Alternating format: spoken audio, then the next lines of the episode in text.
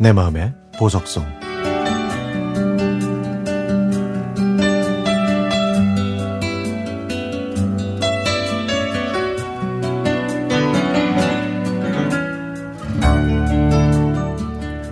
결혼 전 아내는 늘 멋진 모습이었습니다. 성격도 패션 센스도 그런데 그런 아내가 저와 결혼하고 참 많이 변했네요. 아내는 속사포처럼 화를 쏟아내다가 조금 있으면 언제 그랬냐는 듯 풀어집니다. 아까 왜 화를 냈냐고 물어보면 자기도 모른다면서 어깨를 으쓱하죠. 머리카락을 짧게 짧게 자르고 편한 옷을 입는 건 25년 동안 시부모를 모시면서 새 아이를 키우느라 고생했기 때문이었을까요? 요즘 아내가 갱년기인지 감정 기복이 심합니다.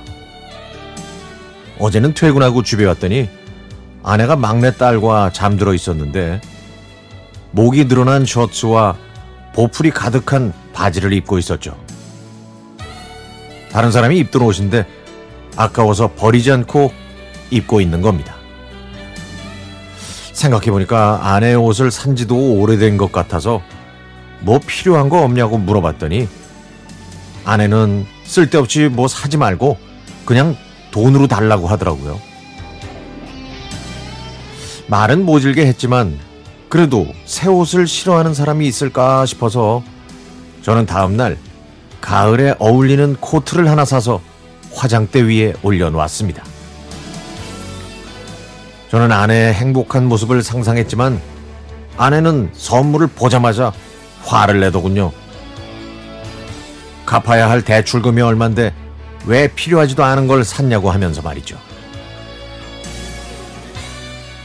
마음이 상한 저는 집 앞 편의점에 가서 마시지도 못하는 맥주 한 캔을 마시고 한참 뒤에 들어와 등을 돌린 채 누웠습니다.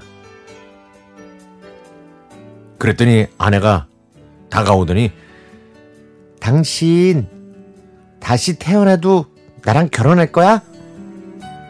라고 물어보는 겁니다. 아, 이게 한 번도 생각해 본 적이 없는 질문이라 당황하면서 말을 못했더니 왜 아무 말도 안 하냐고 그러더라고요.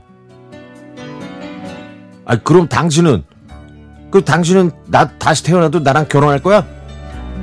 어, 당연하지. 당신만큼 좋은 사람이 어딨어. 내가 쫓아가서라도 할 거야. 이렇게 얘기하고는 휙 나가버리네요. 다음날 저는 제 비상금을 모두 털어서 아내한테 줬더니 아내는 언제 그랬냐는 듯 활짝 웃더군요.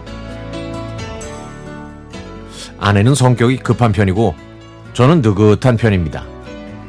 아내는 식성이 좋지만 저는 입이 짧죠.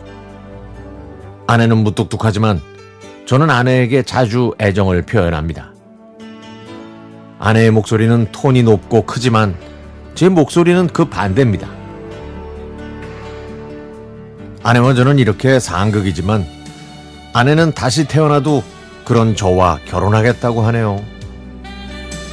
저 역시 다시 태어나도 이 여자와 결혼할 겁니다. 이유 없이 자주 화를 내고 혼자서 풀어지고 제 마음을 몰라줄 때가 많지만 그래도 그래도 이 여자가 좋습니다.